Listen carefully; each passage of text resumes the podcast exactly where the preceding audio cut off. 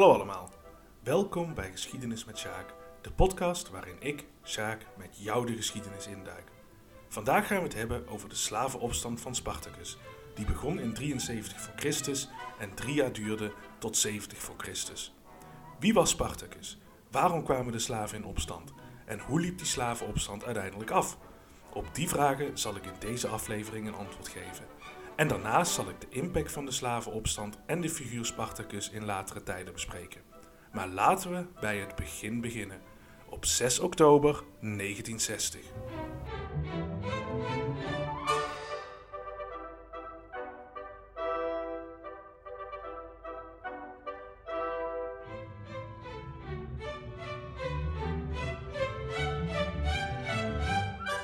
Op 6 oktober 1960 was Spartacus zelf al meer dan 2000 jaar dood, maar toch is die datum met hem verbonden. Want op die dag ging namelijk de film Spartacus in première. In dit bijna drie uur durende epische spektakelstuk, waarin meer dan 10.000 mensen een rol spelen, wordt het verhaal verteld van de tot slaaf gemaakte Spartacus, die een slavenopstand leidt die de Romeinse Republiek op haar grondvesten doet trillen. De film was een enorm succes. In totaal zou de film vier Oscars winnen en was tien jaar lang de meest winstgevende film die Universal Studios ooit gemaakt had. Het verhaal van Spartacus kwam daarmee weer echt bij een groot publiek terecht, al was dat eigenlijk niet echt nodig. Spartacus was namelijk ook in de eeuwen daarvoor voor velen een inspiratie geweest. Daarover later meer.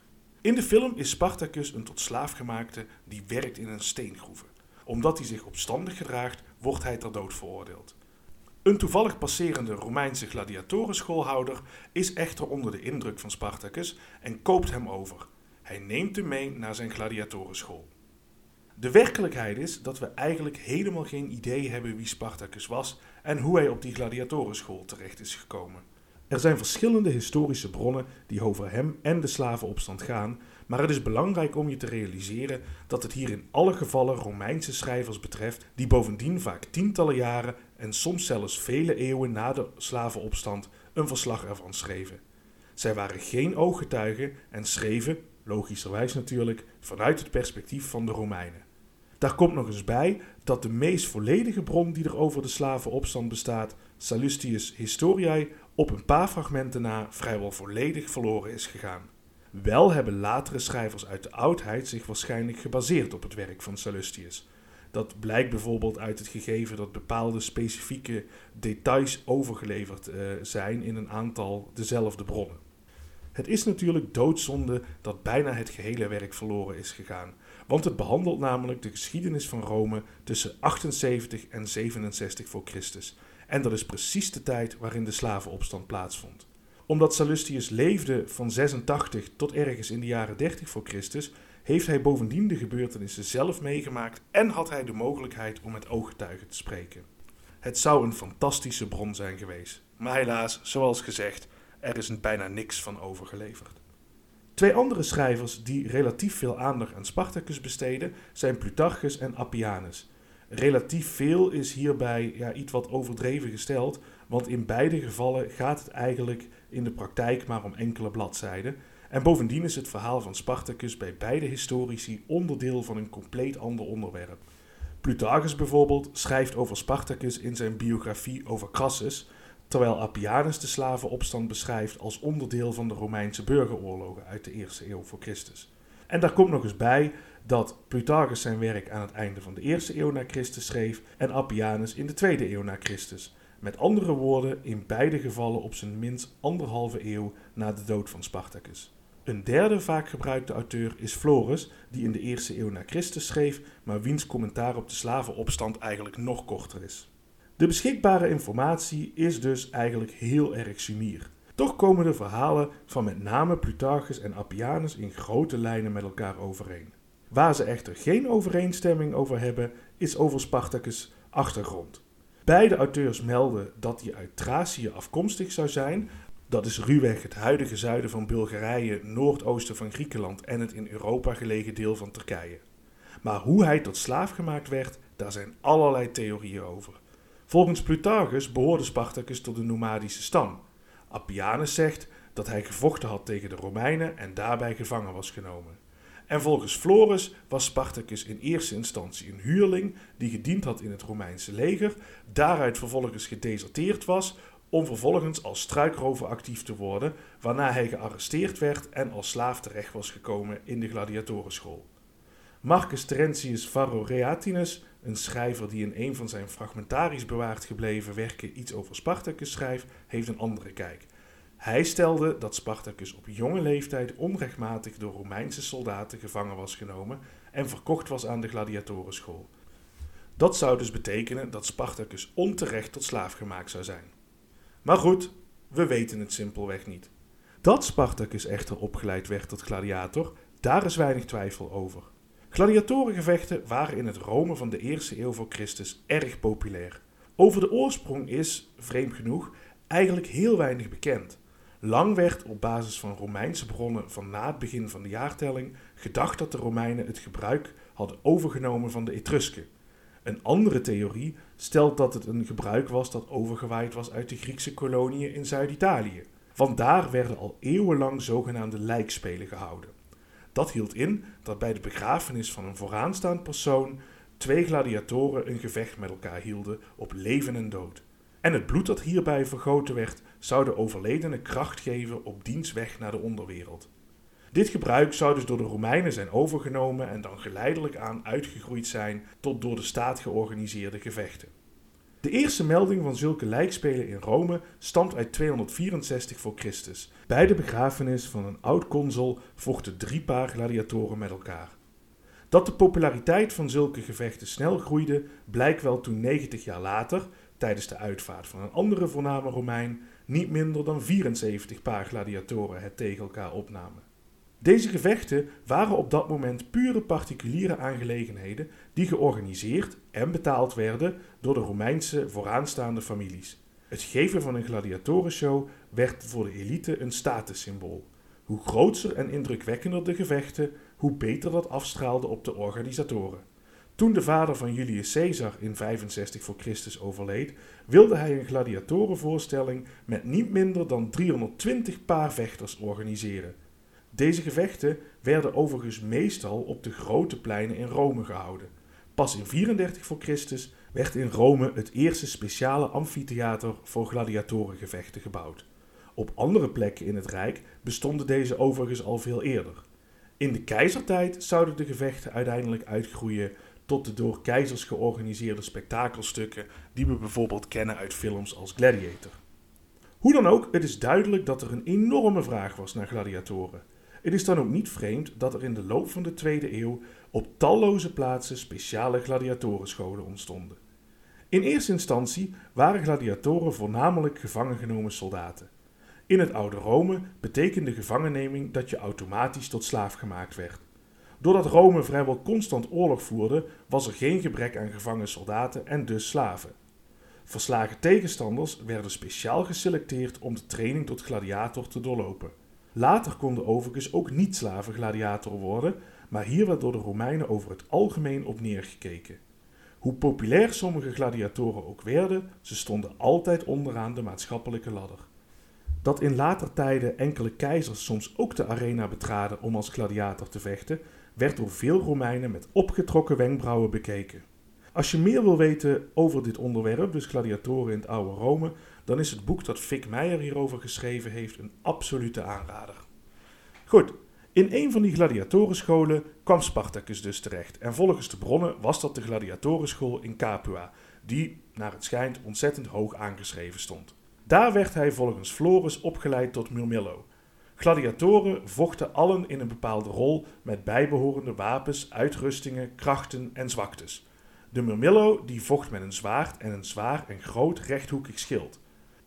Dat schild bood bescherming, maar verder had hij nauwelijks beschermende kleren, behalve een enorme helm die op zijn hoofd zat.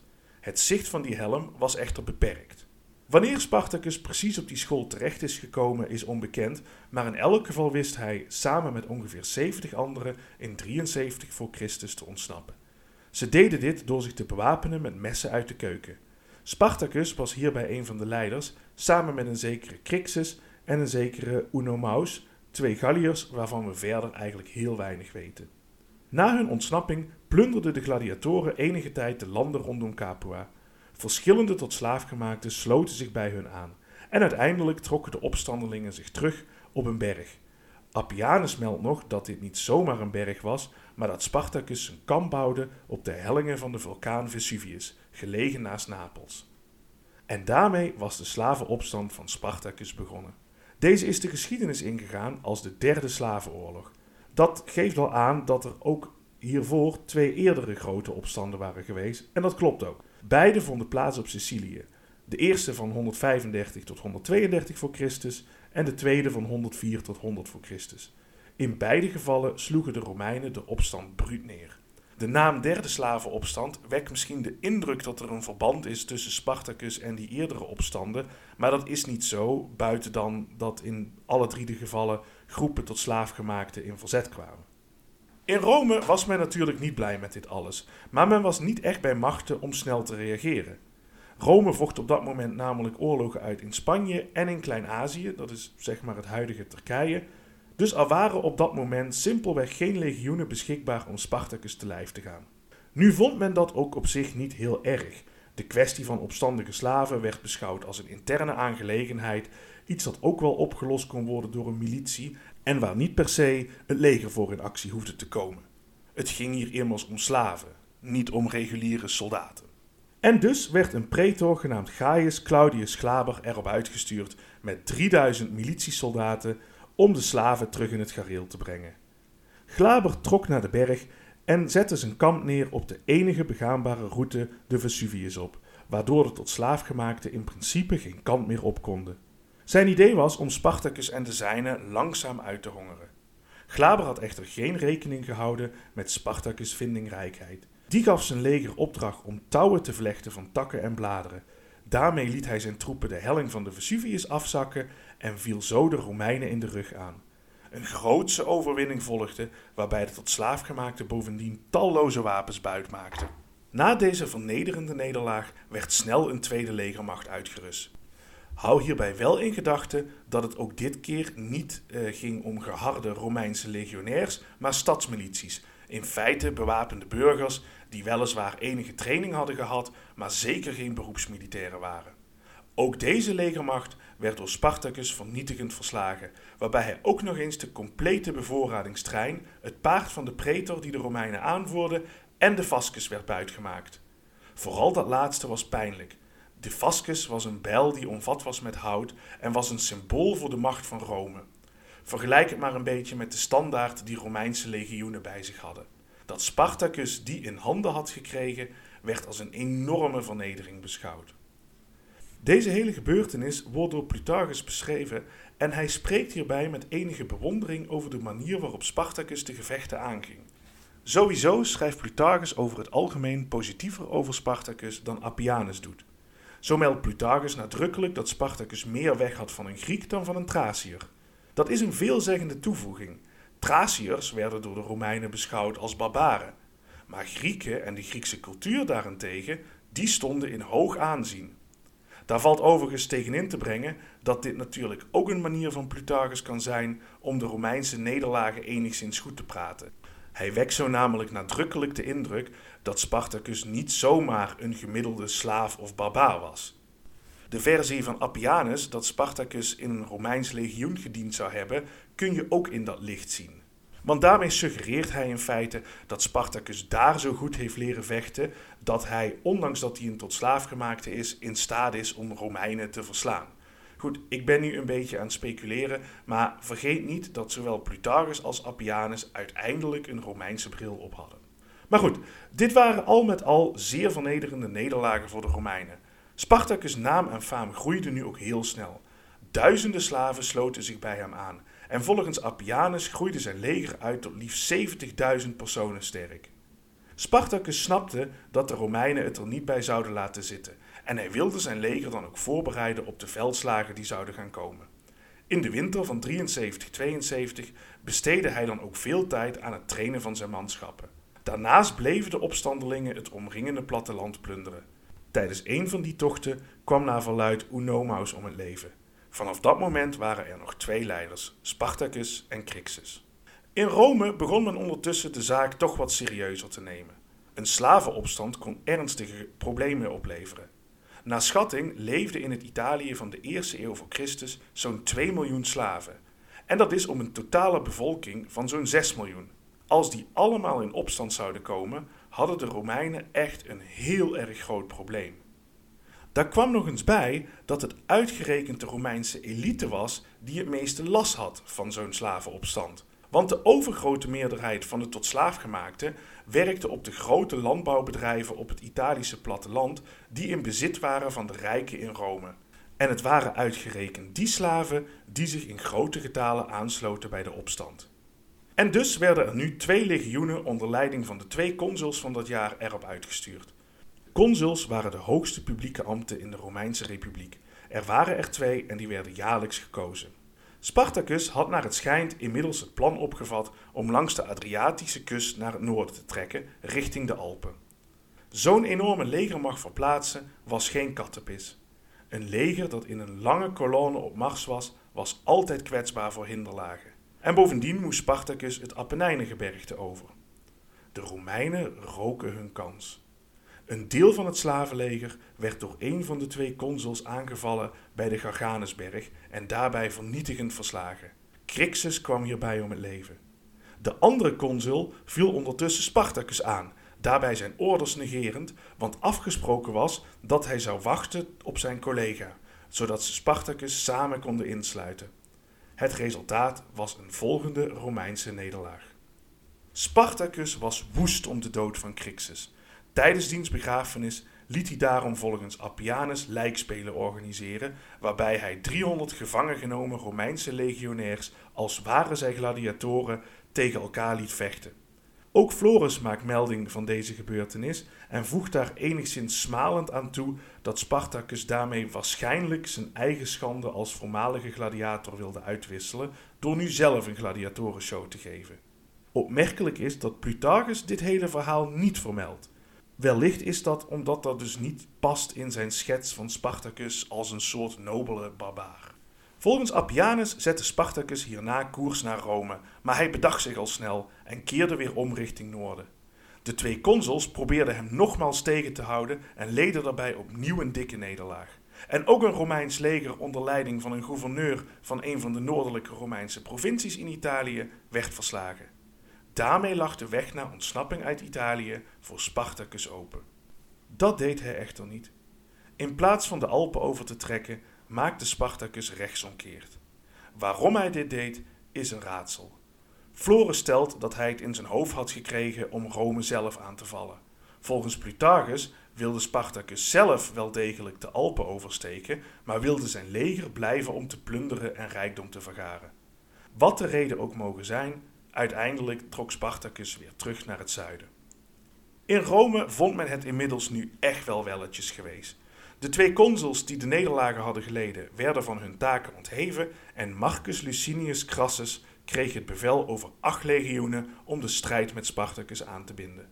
Deze Crassus was een schatrijke Romein die zijn fortuin voor een belangrijk deel vergaard had met onroerend goed. Een bekend verhaal over hem is dat hij een eigen brandweerdienst had in Rome. En wanneer er dan ergens brand was, en dat gebeurde in Rome nogal vaak, dan stuurde hij zijn eigen brandweermannen erop af om het vuur te blussen. Maar als de brandweerlieden uh, dan vervolgens aankwamen bij de brand, dan mochten ze niet meteen in actie komen, want eerst moest het slachtoffer van de brand zijn huis verkopen aan Crassus. Uiteraard tegen een minimale prijs. Pas als die verkoop rond was, werd de brand geblust. Mede zo werd Crassus een van de rijkste mensen van Rome, die nu ook zijn politieke ster wilde doen reizen. En in het verslaan van de slavenopstand zag hij hier een prachtige gelegenheid voor. Crassus nam dan ook geen halve maatregelen. Toen een van zijn onderofficieren, ondanks het uitdrukkelijke bevel niet in de aanval te gaan, toch slaags raakte met Spartacus' leger en daarbij een nederlaag had geleden, voerde Crassus de zwaarst denkbare straf uit over de overlevende soldaten: decimatie. De soldaten werden in groepen verdeeld van tien en moesten een loodje trekken. Degene met het kortste lot van elke groep werd vervolgens door de overige negen doodgeknuppeld. Volgens Appianus werden zo niet minder dan 4000 Romeinen gedood. Plutarchus houdt het op 50. Hou hierbij wel in gedachten dat Plutarchus een biografie over Crassus schreef. Maar goed, wat het aantal ook was, het was meteen duidelijk dat het Crassus Menus was. Spartacus nam ondertussen de stad Thurii in, gelegen in de teen van Italië. Daar verbood hij handelaren om goud en zilver de stad in te brengen. Dat was volgens hem namelijk onnodig voor de strijd. Onthoud die anekdote even, want die komt later terug. Zowel Florus Appianus en Plutarchus melden dat het Spartacus plan was om naar Sicilië over te steken, om daar de opstand verder voor te zetten. Wellicht dacht hij hierbij aan de eerdere slavenopstanden aldaar. Plutarchus meldt dat Spartacus daarbij een deal zou hebben gesloten met piraten uit Cilicië. Dat is een streek in het zuidoosten van het huidige Turkije. Die piraten zouden met hun vloot een deel van Spartacus' leger naar Sicilië brengen. Spartacus zou hun daar ook voor betaald hebben, maar daarna verraden de piraten hem en vertrokken simpelweg. Dat betekende dat het slavenleger nu vastzat in de teen van Italië. Crassus zag zijn kans en besloot Spartacus letterlijk op te sluiten. Hij liet een houten palissade van 60 kilometer lengte compleet met gracht aanleggen van het noorden van de teen van Italië naar het zuiden van de teen. Volgens Appianus werd Spartacus nu wel echt een beetje nerveus. Hij liet een Romeinse gevangene in het zicht van de palissade kruisigen, ongetwijfeld als uitdaging aan Crassus, maar volgens Appianus ook om aan zijn eigen leger duidelijk te maken wat hen te wachten stond als ze zich zouden overgeven. Plutarchus noemt deze anekdote in zijn geheel niet. Spartacus probeerde de Romeinen nog enkele keren aan te vallen, maar zonder succes. Crassus deed verder eigenlijk heel erg weinig. Honger en uitputting zouden vanzelf hun werk doen, zo redeneerde hij. De Senaat in Rome dacht daar echter anders over. De slavenopstand moest zo snel mogelijk ten einde worden gebracht. Volgens Appianus werd daarom Pompeius, een generaal die net was teruggekeerd uit Spanje, met zijn legioenen naar het zuiden gestuurd. Plutarchus stelt dat Crassus hier zelf om gevraagd had, al kreeg hij daar later wel spijt van. Hoe het ook mogen zijn, in elk geval kreeg Crassus opeens haast. Hij wilde de eer van het verslaan van Spartacus en die wilde hij niet delen met een ander.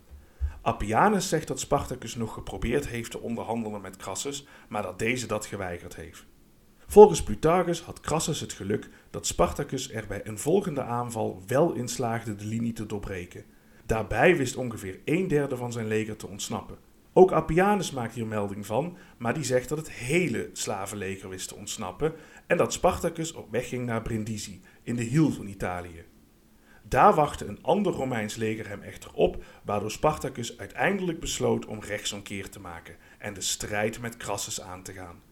In de daaropvolgende strijd leed Spartacus een nederlaag en sneuvelde hij zelf, volgens Appianus. Plutarchus die vertelt het verhaal uh, net ietsje anders, want volgens hem boekte dat deel van het leger dat ontsnapt was wel degelijk nog een overwinning op uh, Crassus' leger.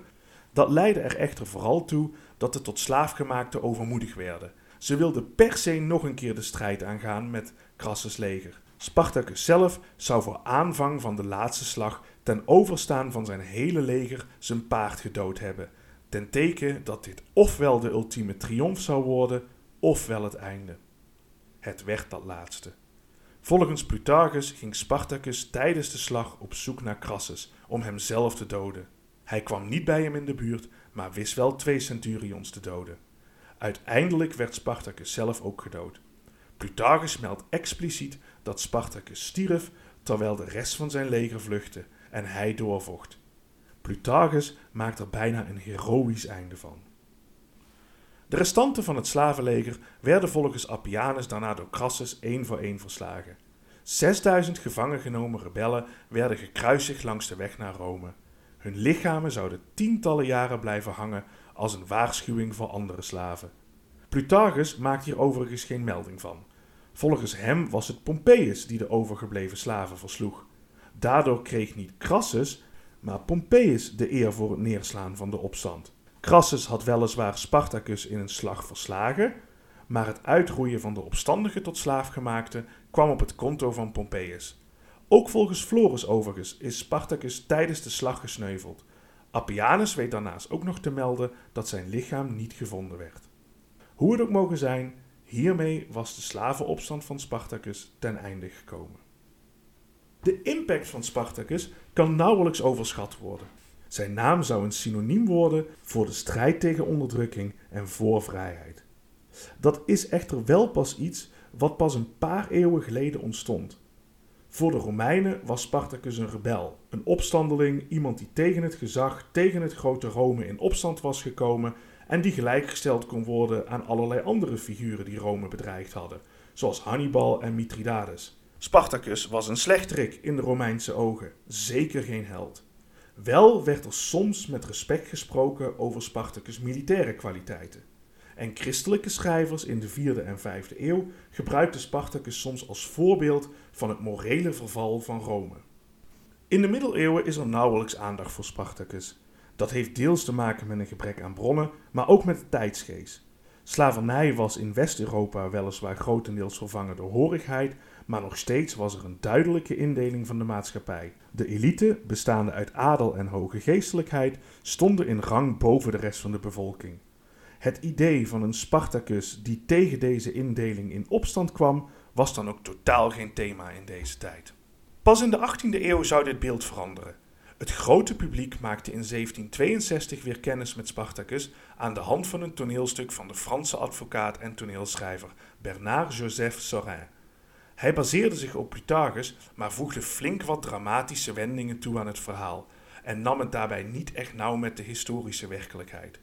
Zo was Spartacus opeens de zoon van Ariovistus, een Germaanse koning die in de eerste eeuw vocht tegen Julius Caesar en daarbij uiteindelijk gedood werd. Voor de duidelijkheid, Ariovistus, dat is een echte historische figuur, uh, maar die stierf in 54 voor Christus, 16 jaar nadat Spartacus gesneuveld was. Daarnaast wordt Spartacus in het toneelstuk verliefd op een Romeinse vrouw. En dan niet zomaar een Romeinse vrouw, nee nee, niemand minder dan de dochter van Crassus. Uit de bronnen is overigens nauwelijks iets bekend over het liefdesleven van Spartacus. Vanaf de 18e eeuw begon Spartacus echter ook een politieke rol te krijgen. De verlichting ontstond in Europa, een cultuurfilosofische stroming waarbij begrippen als vrijheid en gelijkheid een belangrijke rol speelden. Spartacus was voor verlichte denkers een interessante figuur. De Franse verlichte denker Voltaire noemde de opstand van Spartacus de enige juiste oorlog in de geschiedenis van de mensheid. En toen in de 18e eeuw de tot slaafgemaakten in de Franse kolonie Haiti in opstand kwamen, kreeg hun leider de bijnaam de Zwarte Spartacus.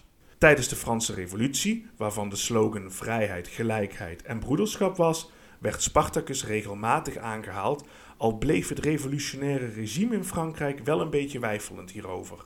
Want ja, Spartacus mocht dan een vrijheidsstrijder zijn. Hij had wel de bestaande orde in de Romeinse Republiek bedreigd. En na het afzetten van de koning Lodewijk XVI waren de revolutionairen de bestaande orde. Spartacus kreeg pas echt een politieke dimensie met de opkomst van het communisme. De grondlegger van die leer, Karl Marx, zag Spartacus als een absolute held, als de beste persoon die tijdens de oudheid geleefd had, zoals hij het zelf zei in een brief uit 1861. Communisten en socialisten zagen Spartacus als iemand die, net als zij, de ketens van de onderdrukking afwierp en streed tegen de heersende klasse en voor een maatschappij waarin iedereen gelijk was. Ook Lenin noemde Spartacus een held, al vond hij wel dat Spartacus' opstand gedoemd was geweest te mislukken. En het is ook niet voor niks dat de communisten in Duitsland, die na de Eerste Wereldoorlog een revolutie probeerden te ontketenen, zichzelf de Spartacusbond noemden. In het communistische Oostblok van na de Tweede Wereldoorlog kreeg Spartacus een belangrijke rol toegediend.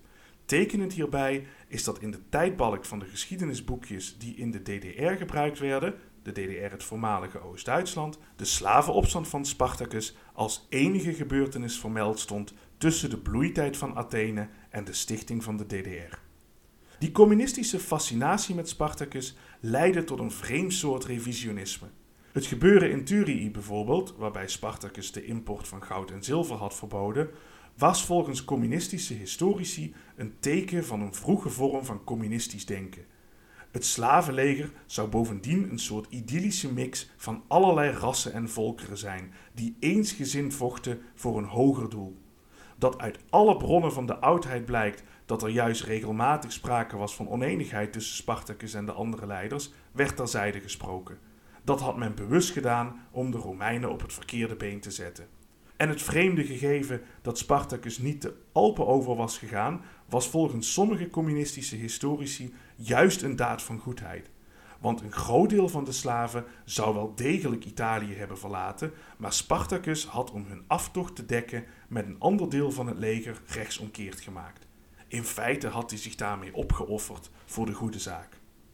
Een bijzondere rol voor Spartacus was in communistische landen weggelegd op het gebied van sport. In de Sovjet-Unie bijvoorbeeld werd tussen 1920 en 1937 een sportevenement georganiseerd dat de Spartakiade heette, een soort communistische tegenhanger van de Olympische Spelen. Sowieso leeft Spartacus voort in de naam van talloze sportclubs in de voormalige communistische landen in het oosten van Europa.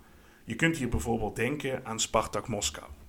Buiten deze politieke rol kreeg Spartacus ook een rol in de entertainmentindustrie. Er zijn een flink aantal series, toneelstukken, boeken en films over hem en de slavenopstand gemaakt. En ook hierbij wordt meestal een behoorlijk loopje genomen met de historische werkelijkheid. Meest bekend is nog steeds de film uit 1960. Ook die is historisch gezien lang niet altijd correct. Zo speelt ook in deze film het liefdesleven van Spartacus een belangrijke rol. Hij krijgt namelijk in de film een relatie met een slavin die in de keukens van de gladiatorenschool werkt en later zal hij daar ook een kind mee krijgen. Daar is geen enkel historisch bewijs voor. Ook sterft Spartacus in de film gekruisigd voor de poorten van Rome. Zoals al gezegd melden alle historische bronnen dat hij is gesneuveld in de strijd. Daarnaast wordt in de film nadrukkelijk een link gelegd tussen Spartacus en het christendom, dat ongeveer een eeuw later zou ontstaan. Rome wordt letterlijk omschreven als een heidense tirannie die omvergeworpen zou worden door het christendom en de suggestie wordt gewekt dat Spartacus hier al een klein beginnetje mee had gemaakt. Een beetje zoals christelijke auteurs in de 4e en 5e eeuw ook stelden. Die link met het christendom is op zijn zachts gezegd nogal vergezocht. Aangezien het christendom pas 450 jaar na de dood van Spartacus officieel tot staatsgodsdienst werd gemaakt. En als laatste wordt in de film bovendien uitdrukkelijk gesteld dat Spartacus als hoger doel had om slavernij af te schaffen. Ook hier is geen enkel historisch bewijs voor. Dit laatste pas overigens wel in de tijd waarin de film uitkwam. Amerika was in 1960 in veel opzichten een gesegregeerd land waarin de zwarte bevolking duidelijk minder rechten had dan de witte bevolking. In de film worden zwarte en witte mensen gelijk naast elkaar geplaatst, waarmee de makers de boodschap wilden geven dat dit ook in de Verenigde Staten zo zou moeten zijn. De strijd tegen slavernij en de omgang met dit verleden was en is in de Verenigde Staten helaas nog steeds een moeilijk thema. De film was ook controversieel in het kader van de Koude Oorlog. In de Verenigde Staten was in de jaren 50 een enorme angst voor het communisme ontstaan.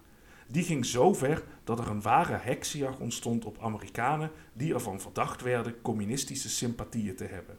Aangezien Spartacus door de communisten tussen aanhalingstekens geadopteerd was, werden de makers van de film in sommige kringen dan ook beschouwd als verraders. De schrijver van het boek waar de film op gebaseerd is, heeft zelfs een tijdje vastgezeten vanwege vermeende communistische sympathieën en het boek is tijdelijk verboden geweest. Deze periode in de Amerikaanse geschiedenis wordt dan ook de Red Scare genoemd, de rode angst. Maar dat is iets voor een andere keer. Daarmee zijn we aan het einde gekomen van deze podcast. Ik hoop dat je in deze aflevering een beter beeld hebt gekregen van Spartacus, diens opstand en de impact die hij gehad heeft in latere tijden. Mocht je de teksten van Plutarchus, Florus en Appianus over Spartacus zelf een keer willen lezen, dat kan via de website livius.org, waar deze in het Engels vertaald staan.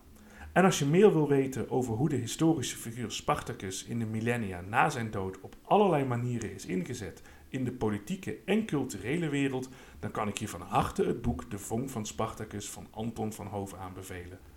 Goed, daarmee zijn we aan het einde gekomen van deze aflevering. Heel veel dank voor het luisteren en vond je dit een leuke aflevering? Vergeet dan niet je te abonneren. Mocht je vragen of opmerkingen hebben of heb je zelf een suggestie voor een onderwerp, dan kun je een mailtje sturen naar geschiedenismetsjaak.outlook.com. Gewoon aan elkaar geschreven geschiedenismetsjaak.outlook.com. Voor nu, nogmaals dank voor het luisteren en tot een volgende keer.